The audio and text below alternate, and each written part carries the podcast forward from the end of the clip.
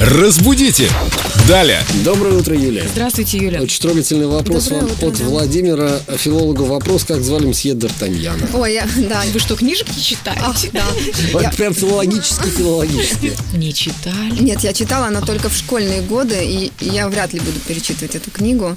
Поэтому это я вам отвечаю не по памяти, как звали сейчас. Сейчас я вам отвечу не, не по памяти, как звали месье Д'Артаньяна, а специально поискала для Владимира. Так вот, а звали месье Д'Артаньяна Шарль Ажье де Бац де Кастельмор граф Д'Артаньян. И вот эта вот частичка «Д» перед апострофом пишется с маленькой буквы. Давайте еще раз уточним, а то люди будут писать апостроф, а не апостроф. Правильно? Апостроф. Апостроф. Юля Да. нас учила этому. Спасибо, Юлия. Даже литературоведческие ответы дает наш лингвист, филолог и переводчик. Разбудите! Далее!